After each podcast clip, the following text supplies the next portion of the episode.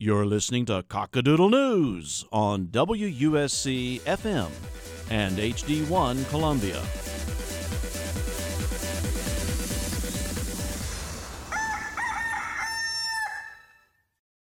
That's right. It is this time of the week again. It is a little after six, and it's time for the news. Make sure you stay tuned through the whole show because we have some interesting things happening in the government.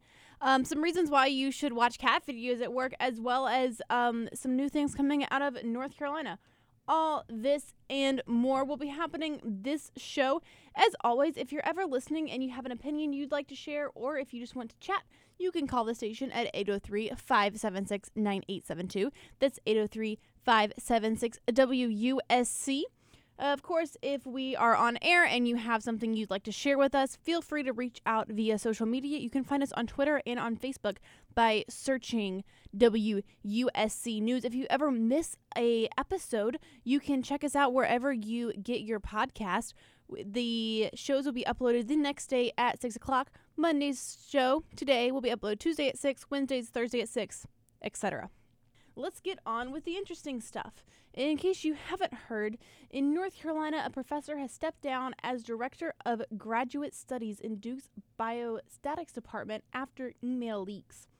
An email was released where biomatics professor Megan Neely asked Chinese students to, quote, commit to using English 100% of the time. Neely was encouraging students to speak only English or else face unseen barriers to future opportunities within their department. The emails came after Neely was approached by two other faculty members who observed the students speaking Chinese in their words very loudly. Neely sent out the email to everyone um, in the department just as a reminder.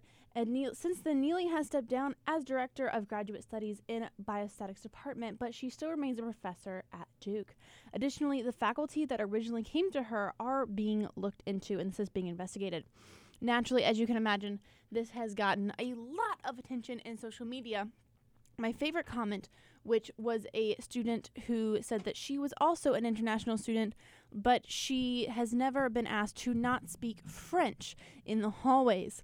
Uh, other notable facts about the story are that the the students in question did appear to be conversing in their native tongue uh, on their own time, just happened to be within the hallways of the department's building. Updates from the Great State of the Union War of 2019. The State of the Union, which was originally scheduled for tomorrow, will not be taking place even though the government has been opened.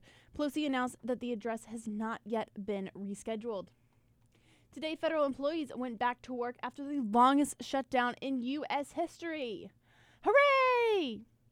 But NBC has reported that a new study from the nonpartisan Congressional Budget Office has found that the economy took an $11 billion hit during the 35 day period. $3 billion dollars of which will be gone forever.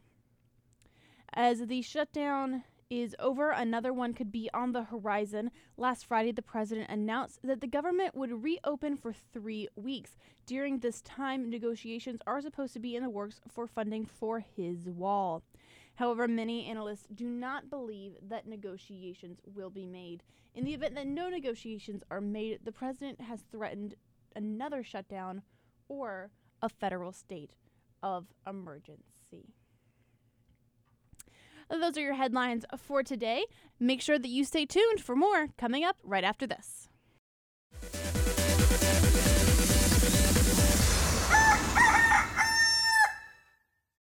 Uh, apparently, I cannot talk today. I feel like it's just been one of those days where you wake up and you're like, as soon as you wake up, you're like, eh, I feel like today's not going to be the greatest. It's not to be really bad, but it's to be like worse than okay. I don't know what you call these days. Like, eh. Like it's worse than eh. But it hasn't been a bad day. It's just been a yeah, squared day. But that's okay. Um, because cat videos at work could help improve your focus and productivity. What? I don't watch a lot of cat videos, but they're one of those things where when you start watching them, you just you can't stop. Personally, I'm more of a babies doing weird things kind of person. I really enjoy watching babies eat lemons for the first time. They're great, especially when they like push them away, but they're like, no, give me more. Well, a new study, or ish, uh, by researchers from the University of Hiroshima have found that students' performance on a variety of tasks like fine motor skills improved after viewing cute images of puppies and kittens. The scientists concluded that this is because you're increasing your attention and focus while looking at cute images. The Hiroshima researchers advocated the use of cute images and objects in the workspace to improve productivity. If you also spend a lot of time on the internet looking at cool inventions, technologies, or hotel rooms from around the world, you may notice that here in the US we are a bit behind. I read an article, um, it was on BuzzFeed, but like it was still, it was really cool, um, where a hotel in the UK would bring you a live puppy to cuddle with. And another one, also in the UK, that would let solo travelers rent goldfish during their stay so they wouldn't be lonely. To which everyone around me was like, What? And I was like, Aw, I like cute things. Um, if you've probably also noter- noticed that we're a little bit behind the cute factor, uh, but we're slowly gaining grounds. If you've taken notice of the Japanese trend kawaii, uh, it's recently entered into U.S. pop cultures in the last few whiles. Uh, while I was in New York uh, about a month ago, I saw slash drug my family into three or four shops just within like a block of my hotel. Um, side note, they all smelled like cupcakes and were filled with soft, fun toys, and that was just a big bonus. I think my mom ended up actually liking going into the shops for like a little bit after a while. Um, well, this Japanese trend, if you can't picture the style we're talking about, think about Hello Kitty or, you know, like the pictures of food with really big doughy eyes, just I- cute things. Well, Big Think reported that the word kawaii is derived from a phrase meaning a radiant face, which refers to someone blushing, and over time the word has just evolved to cute. Um, but the way it's written in Japanese literally means able to be loved. And those cute, uh, often animated creatures are definitely able to be loved in my book. You can find this style all over Japan, um, which might explain why like people constantly seem to be smiling when they're just dressed cute. Uh, um, is communicates the unabashed joy found in un, um, in the presence of innocent, harmless, and adorable things. Um, which is the way that a Tokyo professor who specialized in cute studies put it to a CNN travel reporter. I want where is that degree? I want to I want a degree in cute studies. I feel like that'd be it'd be cute. How many times can we say the word cute during the story? Well, a lot of people have strong ideas as to why we respond to the cute factor. Uh, Newsy reported that some thinks that it is a natural response to helplessness, uh, aka babies, while other reporters think that we're just looking for comfort in a busy society. Either way, I just see this as an excuse to fill my desk with stuffed animals and sushi sushi erasers and, and watch cat videos instead of, you know, actually doing homework. Sorry, mom. Anyways, I thought that was a cute story that just kind of lightened my day a little bit, and I thought that y'all would also think that was a cute story to lighten your day a bit.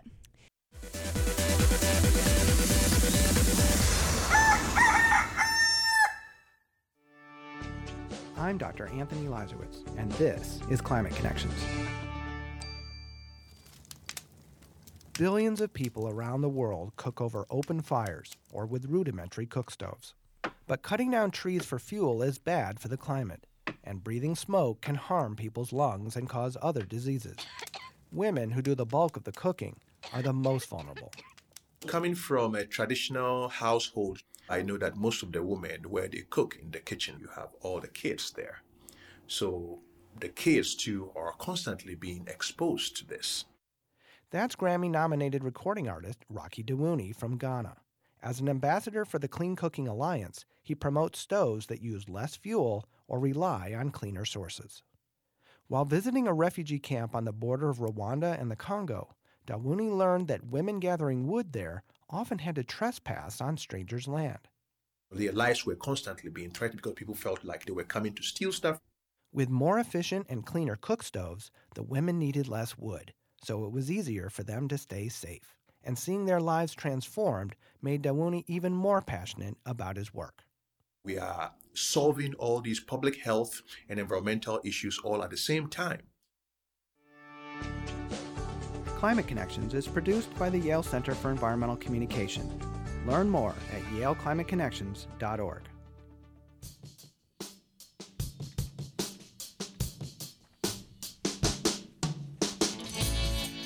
All it takes is one spark, one careless act to start a wildfire.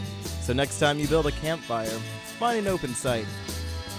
Clear from dry brush and overhanging branches. Be sure to keep the fire small, and when you're done, properly drown the fire, stir it with a shovel, and then drown it again. Because only you can prevent wildfires. Brought to you by the USDA Forest Service, your state forester, the Ad Council, and in partnership with the National Association of Broadcasters.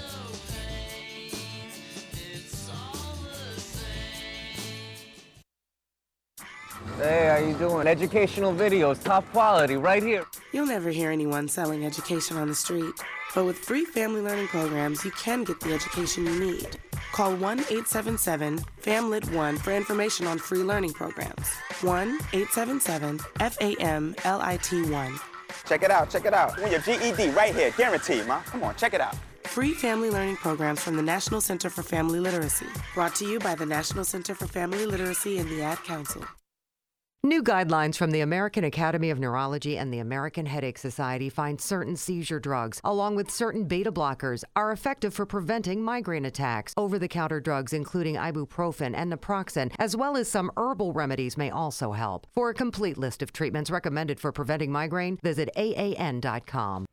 You're listening to Cockadoodle News on WUSC FM and HD1 Columbia.